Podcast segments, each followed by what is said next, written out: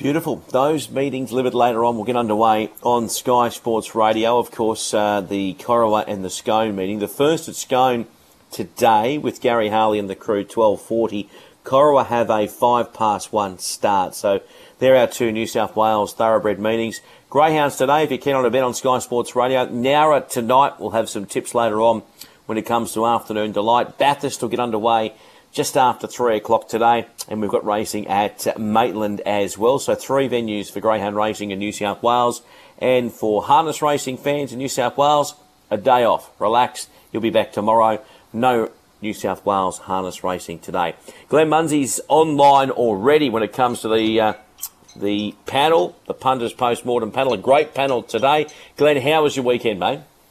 Uh, it was all right, Dave. Uh, this person just calling me. I'll get back to you shortly, and I'm going to hang up on you and be very, very rude. But uh, um, yeah, Dave was all right. Uh, a strong finish, which is always what you require. If you, you know, some some people say if you, uh, it's better to back the last winner than the first winner, and it was a strong finish there on Saturday with Taxu and also Jojo as a man getting the money. And I'm, sure both Luke and Nick will enjoy their counselling this week after they got a lesson on Friday. They did get a lesson, that's correct. What about Taxoon? And we'll, we'll, talk about it more when we've got Chris Roots and Ray Thomas joining us as well, and also Michael Maxworthy to touch on that to final group one of the season there at Eagle Farm. But, geez, it was good, Glenn. Uh, he just let Taxu roll along and uh, just he pinched the race, didn't he? Yeah, well, Dave, uh, you know, when you do do the form and, uh, you know, all the boys are the same, it, it's a, a, very big part of the form nowadays is how you think the race will be run. And how the race was run was exactly how we thought the race would be run. We said, uh, I, I, thought the major reason Glyn was riding Taxu was he's had a good deal of success riding Coal Crusher for Joe Pride, and I thought he would ride Taxu exactly the same way he's been riding Coal Crusher, and that is for speed and get the horses off the bit chasing him. And you would swear blind you were watching Coal Crusher uh, at its last start at Randwick when you watched Taxu on Saturday from about the 800 metre mark. He, he just put the foot down, Glyn, before the turn, got them off the bit chasing him. He was it, it was a I, I think a very very big advantage to be up and in there on Saturday. You could make ground as long as you made ground near the inside. Those horses that seem to get sort of five and six off the fence hit a brick wall probably about the 250 metre mark. But he had the race fitness on his side. That was the first day he's won on a on, on a track rated as a good track, albeit we started on a five on Saturday. Was upgraded to a four before Taxu, uh, but just still had enough give in the ground for him. But he had the race fitness on his side. He had the form on his side coming out of, you know, the race in Brisbane that provided the winner of the Stradbroke and the Eyeliner in the previous two weekends. So it had the best form in the race. Not much pace. Controlled the race, and, and albeit he didn't win by a long margin, uh, his numbers in the frame. And if you're on him, you've got paid. Exactly right. Ray Thomas is joining us on uh, the the panel today on Punters Postmortem. Ray, great to have you on board, and welcome back obviously from Royal Ascot, mate. Uh, you got to head over there and experience what was uh, fantastic to see on our television screens, the win of Nature Strip, and I think we'll be back there in droves again, no doubt, in years to come. Yeah, good morning, Dave. Good morning, Glenn, and good morning, everyone. Yeah, I think um, uh, what Royal Ascot has shown two things uh, this year is that Australian sprinters are, without doubt, the best or the equal to the best in the world. I think there's no no argument about that, and certainly overseas uh, they do appreciate the class and quality of our horses. And the English journos were quite agog at what um, Nature Strip was able to do in the King's Stand. And I think, boys, it's also, again, sort of reopened the door for more competition between the Northern Hemisphere and the, the Southern Hemisphere the last couple of years. Of course, the global pandemic has really impacted that. But uh, what I found interesting when I was in England, um, Dave and Glenn, was the number of English trainers who obviously they're aware of the Everest, but the Golden Eagle's in the conversation, boys. I guess when a race is worth $10 million, it has to be, but it's very much part of their thinking already. I know Godolphin are looking at the race closely with a couple of horses. Aidan O'Brien told me he's trying to find the right four-year-old for the Golden Eagle, and and the list goes on. William Haggas is the same. Um, of course, the Everest will attract potentially a couple of sprinters from overseas as well. So um, that was the thing that really struck me. Um, is that these new races they have got their criticisms, but the prize money itself commands attention, and it is getting attention overseas. Certainly. Is it also, It is. sorry, Ray, but uh, lovely to have you back. Uh, some, some important questions I'm going to ask you about England in a moment. Um, but is it is it significant there that it's it's it's a race? It's you know it's only a uh, it's a race under a mile, so they still feel as though they're going to be.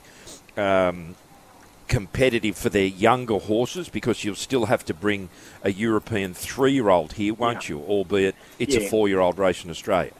Yeah, it'll be a European fair with some weight dispensation, but um, look, they, they just think that the course and distance is, is probably ideal for the right type of horse. And uh, I know um, Charlie Appleby, for example, he mentioned to me Modern Games, who's won the French 2000 Guineas this year, and is obviously a, a high class three year old, and Noble Truth, who won Glen during Royal Ascot at group level. They're two horses that Godolphin looking very closely at bringing down for the Golden Eagle. And as I said, when a race is worth $10 million, um, you just can't win that prize money overseas, can you? And except for maybe one meeting, that's that Saudi Cup meeting. So um, it's just huge money. And I I was surprised, Glenn, how aware um, English are of our Spring Carnival races, and in particular these huge prize money races, even though they don't have group status.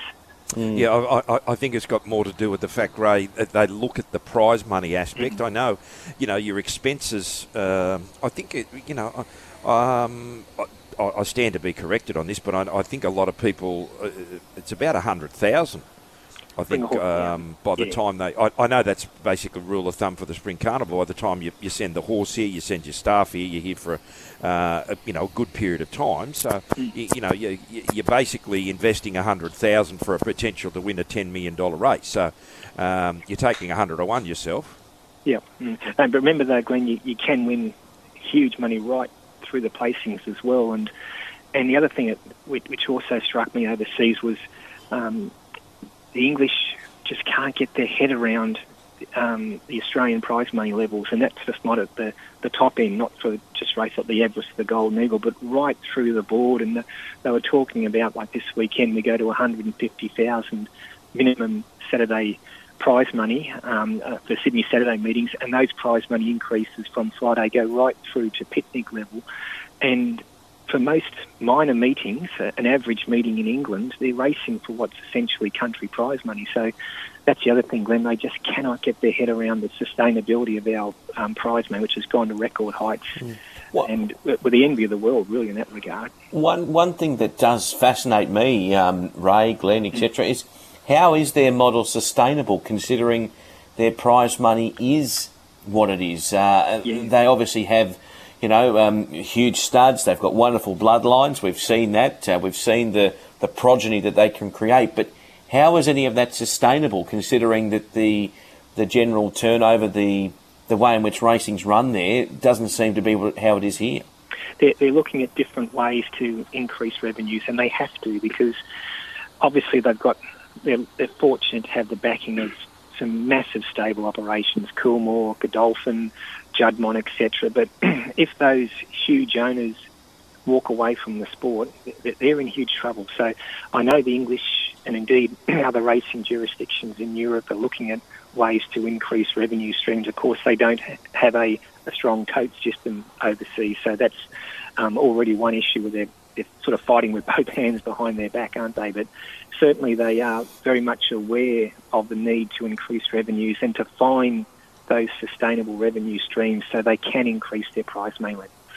Uh, uh, uh, Ray, it, uh, I don't know. uh, You're not expected to know the answer to this, but are, are they looking at our funding model as regards to our race fields legislation here and charging the corporates because you know it is the home of the, the corporate bookmaker i- in in England.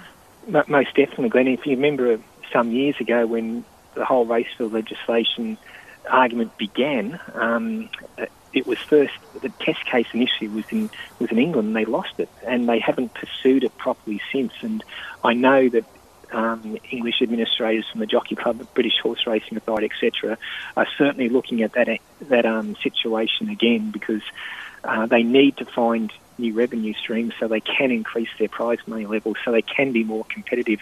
It's still the home of racing in terms of the quality of the horse racing is, is second to none. It was horses like Baaeed and others, they're absolutely world class, but um, they can't continue with the current funding model, Glenn, if that makes sense. And um, they're certainly looking at all those different avenues, including potentially exploring their version of race fields legislation again.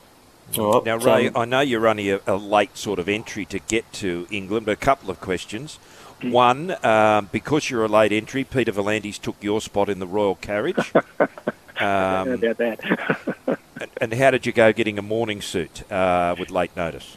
Yeah, no, I managed. I was very lucky. Uh, where um, they put me up at Newbury, there was actually a, a hire place there, and I got one of the last ones because it is their their peak season this time of year, and uh, a lot of people obviously do go to Royal Ascot. The crowds each day, Glenn and Dave, they're, they're 45,000 upwards, upwards towards 70,000 on the final day, so they get huge crowds, and was able to get one of those. But certainly for, for Peter V'landys and indeed for Australian racing, that that was um, tremendous exposure because having Peter getting that honour of being in the royal carriage, or royal procession, which is uh, tradition at Royal Ascot prior to each day's racing. I think in recent years, Chris Waller's had that honour given to him as well, Glenn. And I remember John Messara back when Black Caviar won, he was also part of that royal procession. It's a rare honour, and indeed it's normally reserved for English royalty and um, senior English politicians, etc. So for Peter V'landys, it was obviously a great personal honour, but an acknowledgement too, I think, of, for Australian racing boys.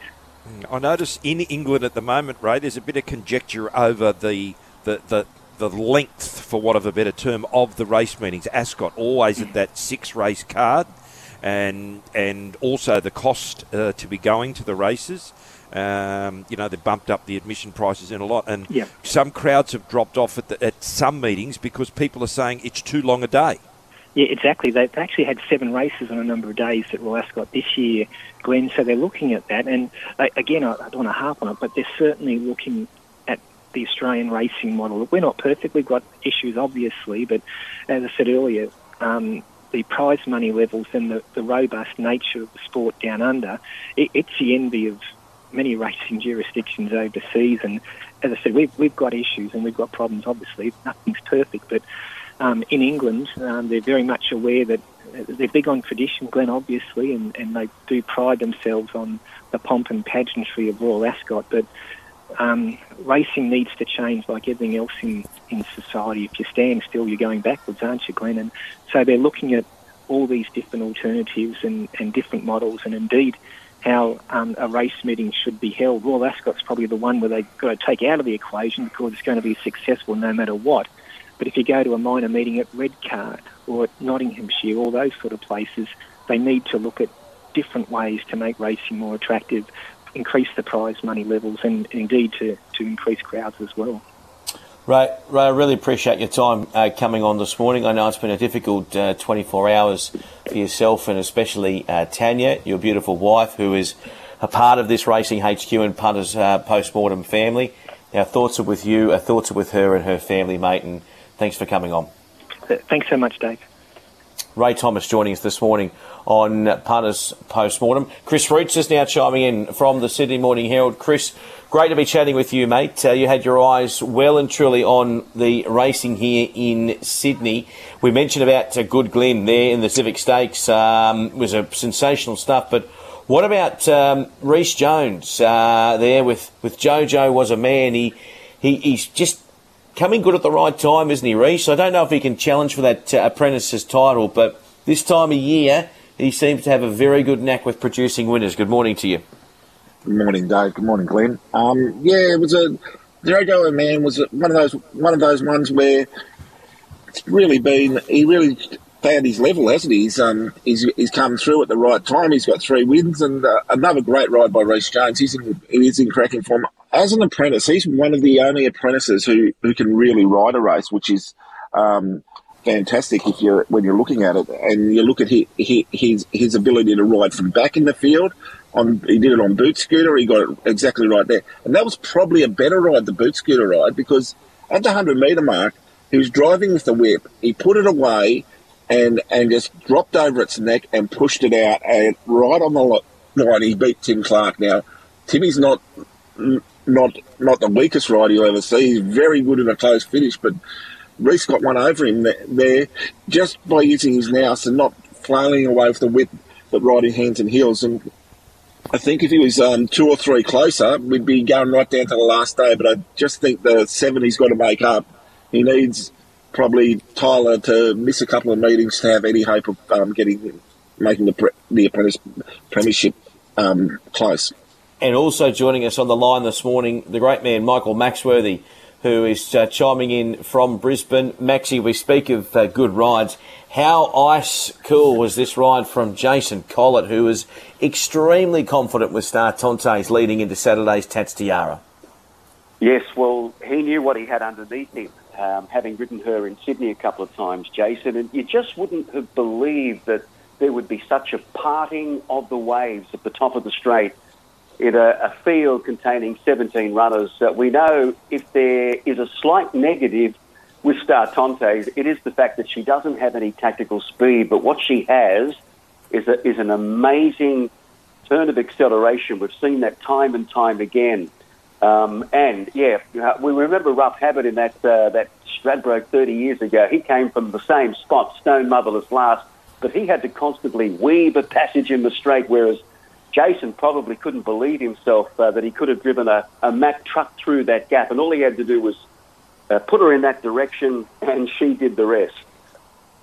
She certainly did. Um, I'll come back to you here, Max, and if uh, then Chris and, and Mungie want to comment here, but um, that particular Group One from Rob, I mean, he um, he needed that, didn't he? I know he's had obviously uh, had Rothfire firing a couple of seasons ago, and his performance in the Stradbroke from chatting with Tommy Berry, he was astounded, Tommy, how well Rothfire went. But there's a Group One. It's been a quiet carnival for Queensland trainers in regards to getting these feature races. So, I mean, that's a, that's going to be a big boost for Rob uh, coming forward, and, and obviously with the spring on the horizon. Yes, um, I mean he was he's, he's uh, over the moon if he wins a race at Kilcoy, but in particular on Saturday with Star Tontes, and I, I guess with trainers and owners uh, that actually breed a horse, um, and they've had it since you know uh, since the, the mating date basically, and to see it progress. I saw some wonderful pictures on social media this morning of Star Tontes only an hour after she was born, and how she's developed into this.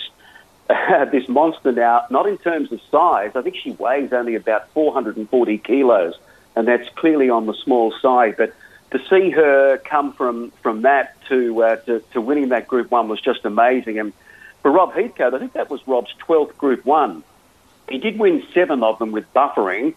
Um, uh, so the, the fact that he's so close to the filly and the group of owners of Star Tontes have stuck with him right the way through. Um, she's from a mare called Fun Tontes, who in turn is from Can Tontes, who basically started it all breeding wise for Rob. Um, she wasn't any great talent, uh, the Grand Dam Cantante. She only won two of 37, a just awesome mare.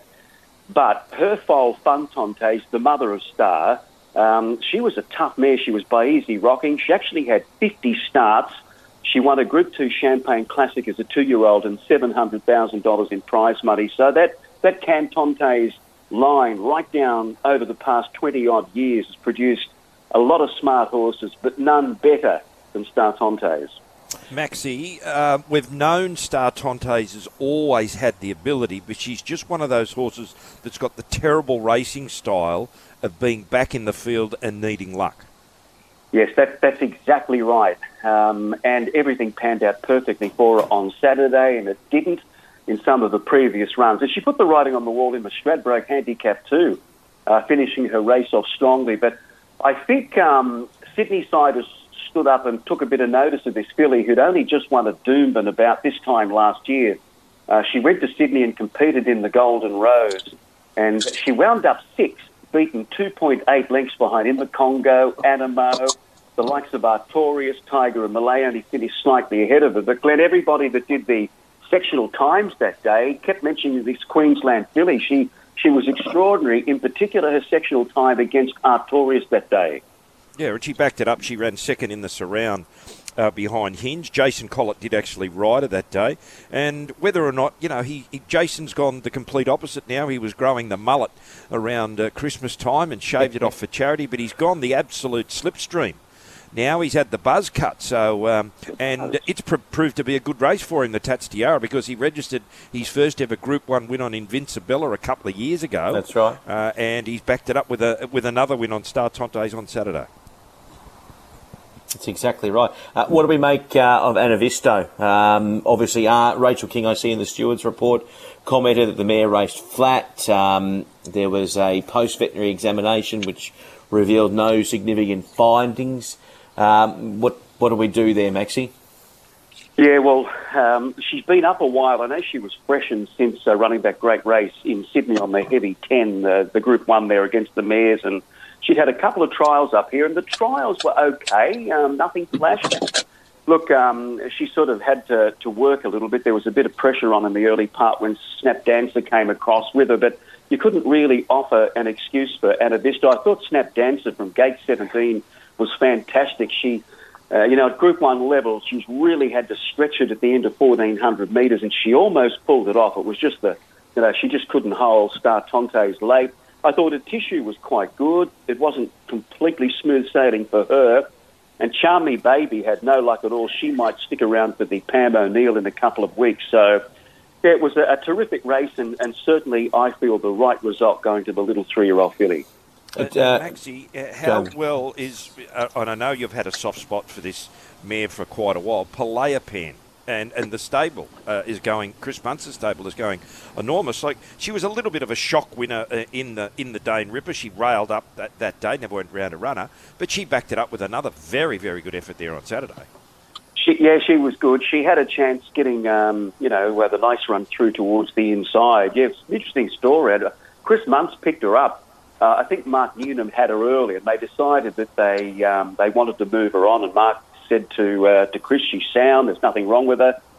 Why don't you have a go with her?" And, and Muncie bought her, and he said some of the riders that went out on her that constantly told him that they'd purchased a lemon. that they were his words after she won the Dane Ripper. And then she backed it up again. She's obviously talented. You wouldn't you wouldn't read about it, Glenn. Though three starts back at Doomben, Bernie and I declared her the best thing that we've seen on a racetrack for a long time. Um, and she ended up running fifth. She dropped off, um, and seemingly she just couldn't run the distance that day, 1600. Yeah, well, uh, you know, her, she came back to the, the, the 1300 in the Dane Ripper and, and she won there, and she's got a good record at 1400. I'll tell you what, those blokes that were riding at work must be good judges because it win its first four runs uh, for Chris. Yeah, I'm pretty sure he lets them know that every, every morning that, that he sees them. Um, I'll come to you here, Chris Roots. Um, obviously, uh, you're, you're, quite close with Jason. We've seen many of his story. Getting that uh, victory again, getting that Group 1 victory. Um, obviously, uh, he, he's a champion bloke and, and, well liked in the Sydney jockeys room. Yeah, he's. Um, I think he's become probably uh, knocking on the door of those top five riders in the country now. Um, Rob Heathcote had to make a big call here. He, he had Taylor Marshall on this horse, and he just had to find the last piece of the puzzle for to win a Group One, and that piece of the puzzle was a jockey called Jason Collett, and that's what's going to be happening a lot more often.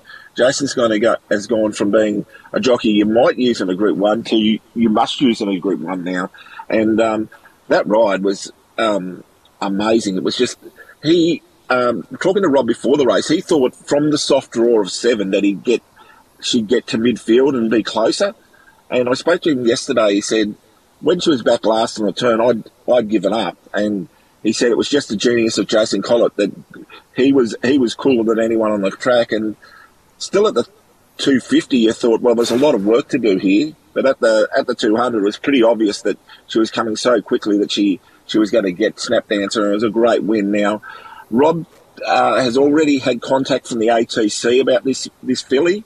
The, for okay. to run in the the invitation, and and that would um, be two weeks into a golden eagle. So he's already he's going to give her a month off, and then he's going to make a decision. Now he's got Rothfire Rothfire going to to Melbourne, and that's going to that might make it a bit tough. So you have a couple of horses in Melbourne, um, Prince of Boom being the other one, but um, the program's just so attractive here. There's thirteen million dollars of races over four weeks for for Star Tontes. You could start in a million dollar Silver Eagle over thirteen hundred, go two weeks into two weeks into the invitation for two million dollars at fourteen, and then back up into a fifteen hundred Golden Eagle Eagle. That's the program they're looking at. That's $13 million worth of races for a for a filly that's already a Group One winner. So he's ticked that box, and he was saying how much is she worth now? They don't know. She she'll probably I don't know whether they'll keep her and breed from her or they'll they'll cash her at the end of her career. I know they it's very a very close family to Rob's heart. Ken Tonte's he trained in his first year as a trainer, and he's got and now he's got a Group One from the fa- a Group One winner from the family that they've bred all the way through. So it's it's just a wonderful story. This group this Group One win, and she's a very special filly, and um, it lines up the fillies form, the three year old fillies form, which looks to be a little bit stronger than the Colts form as a whole, not at the top, but just as a whole. The the group of fillies look a little bit stronger than the Colts this year. Okay.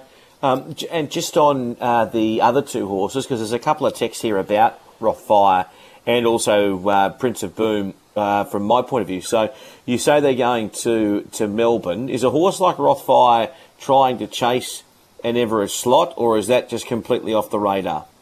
I think I think they've um, sort of accepted that maybe the second level of the sprinter sprints and go there and try and win a Group One with him. Like a race like the Manikato, which has become a consolation race, really. You know, you don't have to take on the top ten sprinters in the country. Like they're they're running the week before, so they're being targeted at the Everest, and they go to the daily sprint. So with that race, it's um, if you can get around Moonee Valley and and and you don't think you can you don't think you can compete in the top five in the Everest, well, it's a very good option with two million dollars worth of prize money.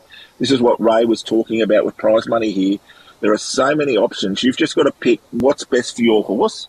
So a lot of these horses will go to Melbourne because the spread of prize money in Melbourne is a lot better than Sydney. We've got a lot of top end top end prize money with the Everest and the Golden Eagle, but then the drop off the drop off there's there's um million dollar race every week, but there's not the the span of races where you can run for for um, big sums of money. Like the mile program in Melbourne is really has become become a real um, attraction to a lot of people because they can maybe run in an Epsom, and if they don't, if they're not a four year old, they can go down and run for nearly a million dollars every week in Melbourne. So it's it's it's going to be interesting what these trainers think, how these trainers plan their preparations and where they go.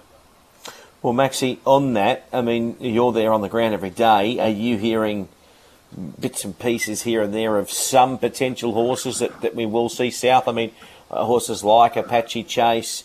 Uh, do you think will be will be coming south for something? Um, surely Tony Gollan, who probably had a carnival you know that he, he, might be slightly disappointed with. Um, you know, usually we're seeing Tony win these big races around a Brisbane winter, but we have seen him come to, to Sydney with success. Surely there'd be something he'd have on the radar.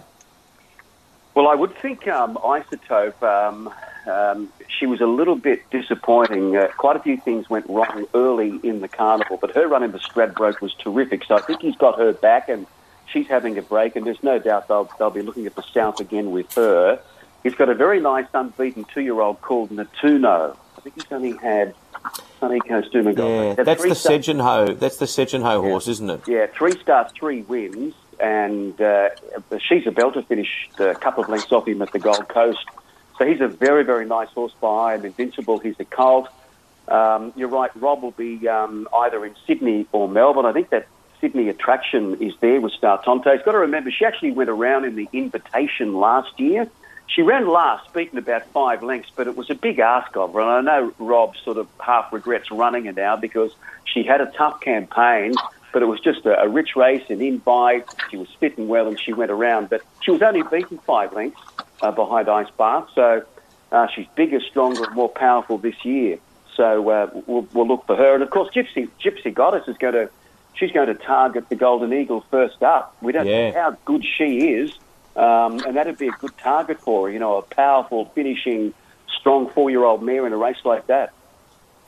Yeah, it's amazing. You, you do start to forget about Gypsy Goddess. It's out of sight, out of mind.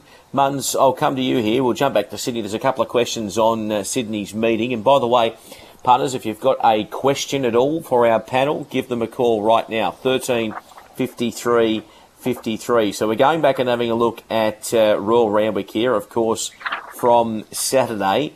Now, we touched on uh, uh, who I know you were quite keen on when it came to the punters panel multi. Wanting to know your thoughts, though, on Rebel Shadow. This race, there was a lot of chat about Pukare Kare. There was a lot of chat about, um, obviously, Pretty Wild with the Michael Clark connection. The BSB team had been talking about it all week. But Gary Portelli, he's over in the West. I think he was watching State of Origin with a couple of his mates and, and big owners. And Rebel Shadow popped through at the, the big odds. It was a it was a messy sort of well, it wasn't messy in terms of interference, but it was just one of those races where they were all clumped together, wasn't it, uh, uh, Muns? Yeah, it, it, well, it was a messy race day, the last sort of 200 metres when Bitcoin Baby uh, started to drift off the track a bit there. Um, well, the hype horse was definitely Pakari Kari. Uh, coming out of the, the Gosford race there, and but um, I think the hype sort of got dulled a little bit when Timmy Ryan came on Sky Thoroughbred Central after our preview and said, right, we're going to give this the maximum stand of the day here, Pakari Kari. This is the lay of the day. Well, it went up a $2.90 chance on Saturday morning and was $3.10 when we did the preview. They'd got it to $3.40 and then Huesca was a scratching. Well, it went up $3 after Huesca was scratched. Well, by the time they got close to race time, it was $3.80. So you were getting a price it hadn't been since Thursday morning in the fact that there'd been uh, three scratchings since uh, Thursday morning. And it covered a stack of ground, Pakari Kari. You know, it, it just the, the, race didn't pan out for it, but it was quite disappointing. Uh, the last little bit it was in the worst part of the ground, but um, you know, I, I, wouldn't be I wouldn't be sacking it by any stretch of the imagination, Dave. But it was just one of those horses we spoke about on Friday morning. It, it was the flashing light horse that everyone wanted to tell you how good it went at Gosford. And everything like that. And we had the discussion with the boys on Friday. What do you do? Do you believe your eye? Do you believe the form? Do you believe the clock? Mm what do you do? Um, well, and, and, I know I was very vocal in saying it did beat a horse that can't win a highway at Gosford, and it did go around. That horse, Miss Ostend, went round again at Canberra on Friday in a federal and couldn't win. But I, I didn't expect Pakari Kari to go as bad as what it did. No, and, and reading the stewards report, uh, which anyone can get off Race New South Wales, uh, when questioned, Kerrin McEvoy stated that, that the early stages, when the pace was only moderate, he initially attempted to go forward and cross pretty wild rather than be caught wide. He said that when his mount did not show sufficient pace to do so, he then elected to endeavour to find cover behind that runner, but due to the continual slow pace and um, he was caught on the outside of Pretty Wild's heels. He added that near the thousand metres, then endeavoured to shift behind Pretty Wild, but was prevented from doing so. And Rebel Shadow, which had drawn to his outside, had improved to the inside and um, obviously, then Mr. B. Hayes expressed disappointment with the filly being caught wide, etc. So n- nothing worked out from their plan. Um, two things, and I'm not the trainer and I'm not the jockey. It seemed like that day at Gosford being ridden, ridden completely cold and coming with that one run was absolutely electric, Pakara Do you think that in the future we will see this particular horse, Glenn, trying to find a position? Or do you think they'll just completely ride it cold now all the time, considering that seems to be where she can use that turn of foot? Yeah, but she had been ridden forward, well, not forward, forward, but she was midfield her first two runs in a race. And Bryce Hayes actually stated on Saturday morning um, they were quite happy for her to be sort of midfield. But the, the whole race changed complexion, Dave, from Friday through to jump time because you had Barticelli there that was scratched on Saturday morning. There's one of your leaders go. So Huesca's there, uh, and you'd say, well, more than likely Huesca will lead. Dehorn Unicorn will press forward now. Bang, Huesca's a late scratching. So what happened? Everyone jumped out and everyone expected dehorned unicorn to be there. Well, instead, Bitcoin Baby sort of crossed. And I think everyone was in a state of shock more than anything else as to, and then the whole race was just a completely different race. Mm. The problem it, was the problem was was with the race was when Huesca came out there was no there was no the whole map got thrown out the the window so there wasn't a lot that you know, the preparation for the race was sort of gone, and then you ended up with the, this this messy race where they didn't go hard. So Kerrin jumped out, and he, in the steward's room, he actually said, "I jumped out, and I thought I was going to be on Pretty Wild's back." He said, "I had a look and realised I couldn't get there, so then I went, it was tracking Pretty Wild, and it was sort of two and a half off. And as it come across come across to get into the one off line." Kerrin was going to follow it across, but because the pace was so wasn't wasn't that quick, um, the winner Rebel Shadow had dived up on his inside, and Kerrin said, "I didn't even realise there was a horse there." And the steward sort of said, "Yeah, well." You know, it, it, was probably a bit surprising to you that it, it had got there. He said, "I had two, I had two options. I could deck, I could deck the horse on my inside, or give him a bit of room. I gave him a bit of room, therefore out three wide, no cover the trip, and basically um, had nothing to give in the straight. I think it's a horse, Pakari Kari, that needs cover. And Bryce Hayes was he he was of course very upset with the ride, but he said he he wants to see it on the back of something and let go like it did. So it might be one of those horses that just needs needs that um, that back of a horse to follow to let go the way we saw at Gosford. But I don't think it'll be going around favourite in a race anytime soon in a similar sort of race anytime soon after that performance. And now, just a, and just a general comment on that, um, because obviously it's the, it's the, times that we live in. But in the past, back when we had uh, you know other jockeys, other styles, maybe not as much Twitter and social media analysis of races, would that race have been as messy as it was, or uh, because it seems like we talk about this map all week, we talk about things happening, then there is a scratching, but even when there are scratchings it's almost like no one's uh, game enough to do anything outside of the box in case things go pear shaped for their own particular mount. And then everyone sort of jumps on the bandwagon and says, well, what was this person doing? Why weren't they doing what we spoke about during the week? Is it a bit sterile when it comes to that, Glenn? Uh, well, that, this is a perfect example, Dave. Uh, Stewards inquired what, what, to Keagan Latham, who led on Bitcoin Baby. Why did you lead? He said, "Well, I was always going to be forward, and when nothing inside me wanted to go forward, he said I was just left there." Um, so you know, the, the, the jockeys, uh, well, the horses that were drawn on his inside. Uh, one of them was Pakari Kari, one of them was Cruel Summer, one of them was Royale Return, uh, and the other was Pretty Wild. Well, apart from Royale Return, who'd been showing some sort of pace in the bush, there, there wasn't a lot of sort of go forward speed inside him. You know, the speed of the race originally was outside Huesca and Barticelli. So those inside horses weren't going to sort of be digging up digging up anyway. Um, so, you know, as I said, it, the whole race just changed complexion, and, and everyone's got this fixation of how a race will be run. Well, when there is a late sort of uh, amendment, for want of a better term, to to how a race is going to be run if there's a scratching or whatever. Uh, I don't know whether they just haven't got the adaptability to see what happens. And Keagan nearly pinched the race there by going forward on yeah, Bitcoin Boat. Yeah, exactly. But do, um, do you think, Glenn, that we, that maps have been around for a long time? There's been a lot of people who who, who used to map races, and it goes right back a, a long time. They're, they're just more in the public eye, now, and people and people talk about the, about them openly and things like that. So what what we've got is there's a bit punters are better informed than they ever have before. You never used to be able to get videos of races until about a decade ago for free. So everyone's got the ability to have an opinion on the race, and the ones who um, who talk the loudest about opinions are probably probably people who who are using maps that might not be their own and things like that. Oh, it, how a race is going to be run. Oh, like I can remember, Dad, you know, 40 years ago, we'd be going to the races, and and I'd say, oh, you know, because I'd know a particular horse was going good and everything like that, and I said, oh, geez, it's a bad alley. He said, don't worry about that. This is horse. This horse has got much better speed than what you think, and you know, next minute they're 10 to 1 to evens uh, from barrier 14 at Hawkesbury in a 1,000 metre race and they win with their head on their chest. Um, but I, I think the fact that we've got information overload at the moment, and there is so much information there. Speed maps are not 100% accurate every single race. It is only someone's opinion on how a race will be run. Now, you might think the one horse is the only leader in the race.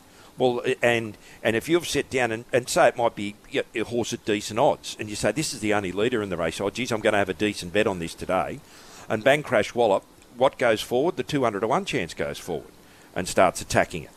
Uh, you know, just just because it's down on paper of the race being run in a particular way, it doesn't mean it will be. And then you look at a race, for example, the Taxu race, which has actually been replayed on Sky Thoroughbred Central at the moment. That race panned out 100% to what the map said would happen.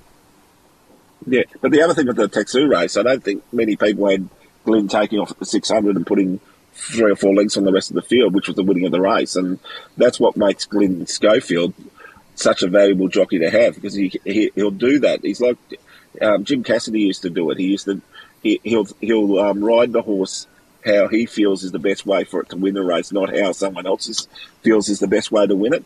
And interesting, after that race, um, Joe made the point if Nash wasn't available, Glyn would probably be first reserve for Eduardo because he rides these leaders so well and he's got so much confidence in, in Glyn that he'd get the job done. So, you know, it's it, it just shows you um, where Glyn is in Joe's thinking. And when he puts him on a leader, you you you want to you want to give it a, an extra mark next to its name, sort of thing. So, um, I just think sometimes these maps are are overplayed. The, the the way you get your edge on, on, on a map is where you can establish a horse is going to be in a different position to where most other people have got it because um, if you're right, you're probably going to get a premium for being correct. Mm. And, and, you look at a you look at a situation like Saturday where it was a massive advantage to be up and inside. Now now they're replaying the Hulk race. Well, one, two, three there were on the fence coming to the turn, and you know Conscript came from last. Um, you know, to stay on the fence and run third. Hulk was midfield on the fence. All he had to do was come around the leaders. Cattersby was basically behind the leaders on the fence. He was the first to get out. Um, that was the perfect setup for that was a perfect setup for Hulk because he likes speed in his races, and uh, and only has about 150 metre sprint. So when he was when he when he was getting the soft running behind them and the and he only had to go, he, he found a hole. He's got the acceleration to look really really, really dynamic. But his his sprint only holds for about 150, 200 meters. So he, in that in that race, he was able to have his use his sprint to win the race rather to get to to get to the leaders. And he was, you know, you'd look at that and say, well, I need to be on him next time. But then you've got to go back over a period of work and say, well. It's when he gets this run. I think he got it at Gosford one day, and he did the same thing is is when he's at his best, but he's got to get everything in his favour. And, and horses like that, they win, but they don't win out of turn. Mm. Right, we've got Greg on the line who's joining us. Give us a call as well if you want to get involved with the conversation. 1353 53. Good morning, Greg. G'day, Dave. How are you, buddy? I'm well, mate. What's your question for the panel? Oh, I just wanted to have a, um, a couple, I've got a couple of questions for, for Munns, and I just want to sort of let him know where he went wrong in regards to pro Kari Kari, right? So I was listening on Friday, and Munns um, was going on about um, it's all about where a horse has been if you want to want to pick winners. So where you know their form lines, right? So you have a look at Rebel Shadow and you have a look at Bitcoin Baby. They're both coming out of Saturday grade races, yet. Munns tips pro Kari Kari coming out. No, he didn't. Um, no, I didn't. No, I didn't. I tipped Bitcoin Baby. Yeah, no, he, he was he was the Glenn and I were both on the on the anti Pakari Kari race thing. I think um, Luke Marlow's over in Croatia still still getting over still getting over that yeah. he was actually wrong. Luke Marlow said it's a Frank Worrell, and I said you've been batting in the nets without a helmet on. yeah, all right. Well, Rebel Shadow, I can't believe, um, you know, uh, yeah, it was unbackable after its performance last week or the week before, and then it comes back and wins at 18. So that's just um, astounding. But um, yeah, don't tip any more horses from the bush, Munns. All right. Yeah, Rebel Rebel Shadow was was an interesting one in that race because he uh, Tyler Schiller in its last run when it ran off had the whip in the right hand, and every time he went to go for the whip in his right hand, it ran out. Threw away the threw away midway, so he got into the barriers. I was talking to him after the race, and he said, "I had the whip in my right hand, uh, and I just crossed it over when I went into the stores. I said, I'm not going to let myself do this again and have it run out on me again. So the whip in the left hand and then was able to go back to the inside, use the whip. And I when I went back to the inside, I, I, I had this th- thought in my head, I'd hope it doesn't do what it did last time and run out because it was going to, had about four horses on its outside.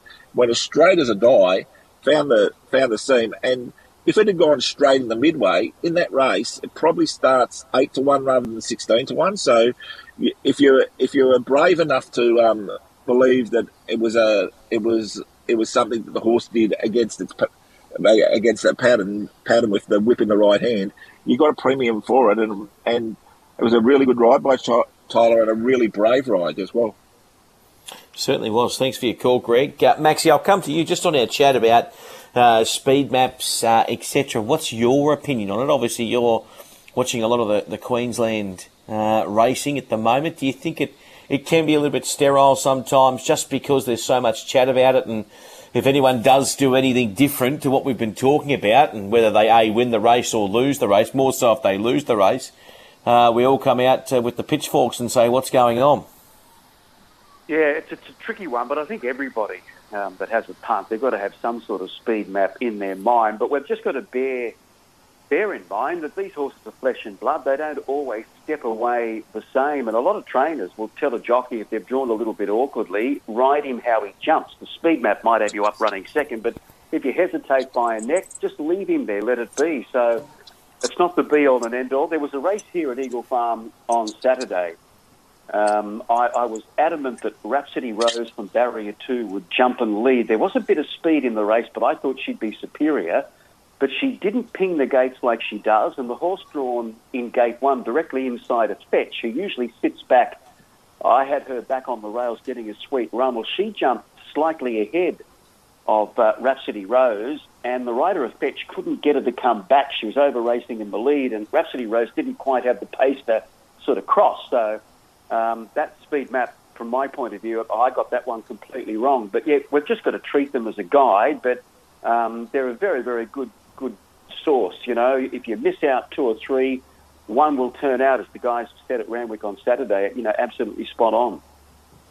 The, the interesting thing with what, what Maxie just said is um, with barriers and things like that, Chris Waller's a big one for using a good barrier and riding negative and riding usually riding negative from a wide barrier. So his horses can can be at one time jump from a wide barrier and go back, but if they draw inside the next start, they and uh, and he feels they have the speed, he can put them up in a, couple of places um, more forward in the race. So just uh, uh, it, it, you've got to be aware of all those factors that you know trainers have different ways of riding their horses, especially from gates. All right, we're going to take a break. If you want to give us a call, you can now. 13 53 53. When we return, we're going to have some horses to follow from the boys on Punters Post Mortem. Brenton Avdulla. The fall was um, much worse than I thought. And I remember laying in hospital. I was just more pissed off that I was missing the uh, missing the carnival. Uh, I remember sort of waking up halfway in the ambulance and, and, getting there, and I said, "Oh, who won the last race?" And I said, "Private Eye." So I was filthy. When all the scans come back and they said I had two fractures in my neck and a bleed on the brain, I, was, I think a bit of reality hit then of you know how lucky I was. 11 a.m. Monday on Racing HQ. Always thought owning a racehorse was too expensive? It doesn't have to be. Patriot Bloodstock offers racehorse shares for syndication at an affordable entry level price point with fixed price training fees. Our horses are country trained, and whether your horse wins at Wagga or Randwick, the thrill is the same.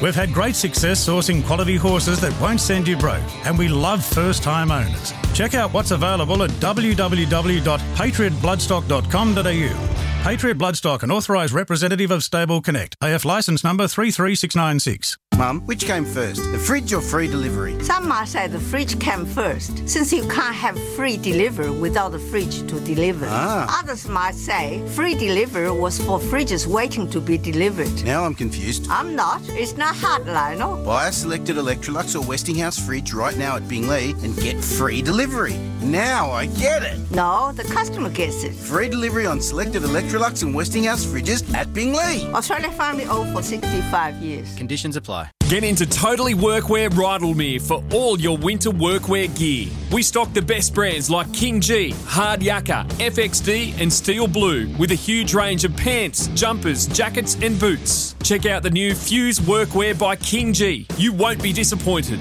Does your workwear branding need a freshen up? Get in store and talk to Darren and the team. Open till 7pm every weekday. Totally Workwear Rydalmere, 279 Victoria Road. Your one stop winter workwear shop.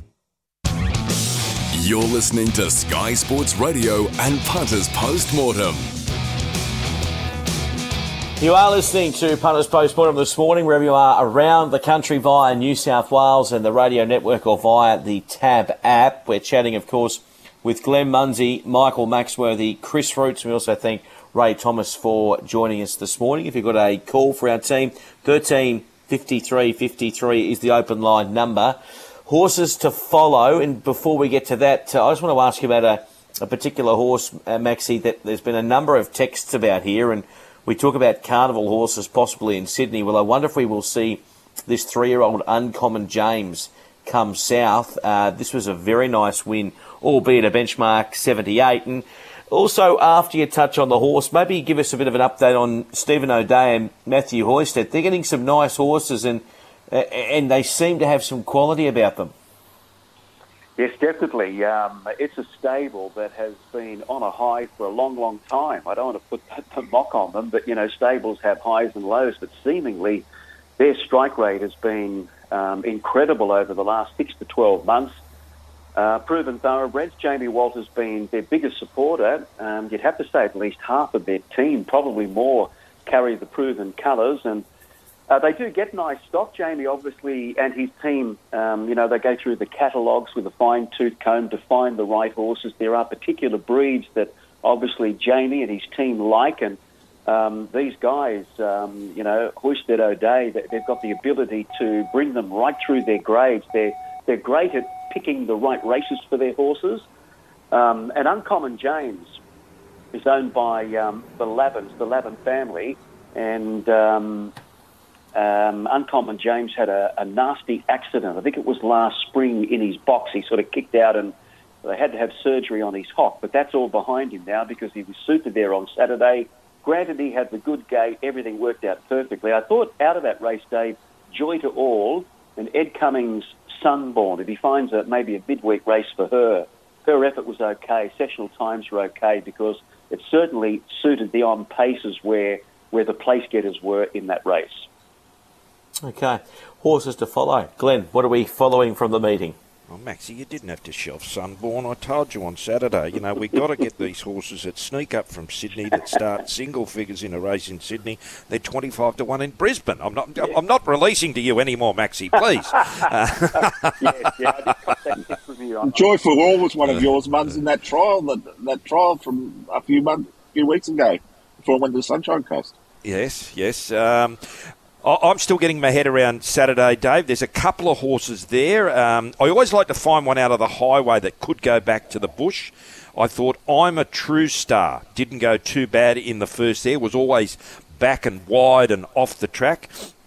Uh, it can go back to the, the bush there. It's still well. It was only a class two on Saturday, and I thought the the best finisher in the Civic Stakes was Lightning Jack uh, who who wasn't on the track there. But it was just hard. Uh, you've got to say, you know, those horses that were running on going back to the inside in the fast lane there Saturday. So probably look towards those horses that were sort of back and wide and still making ground.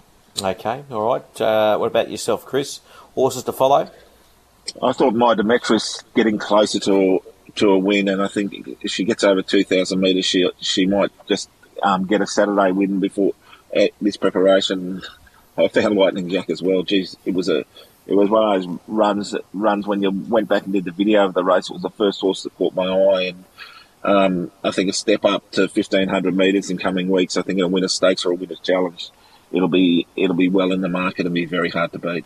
All right, okay, gentlemen. We've got uh, where are we? Uh, are we at uh, Caloundra on Sunday, uh, Saturday. Glenn? Saturday.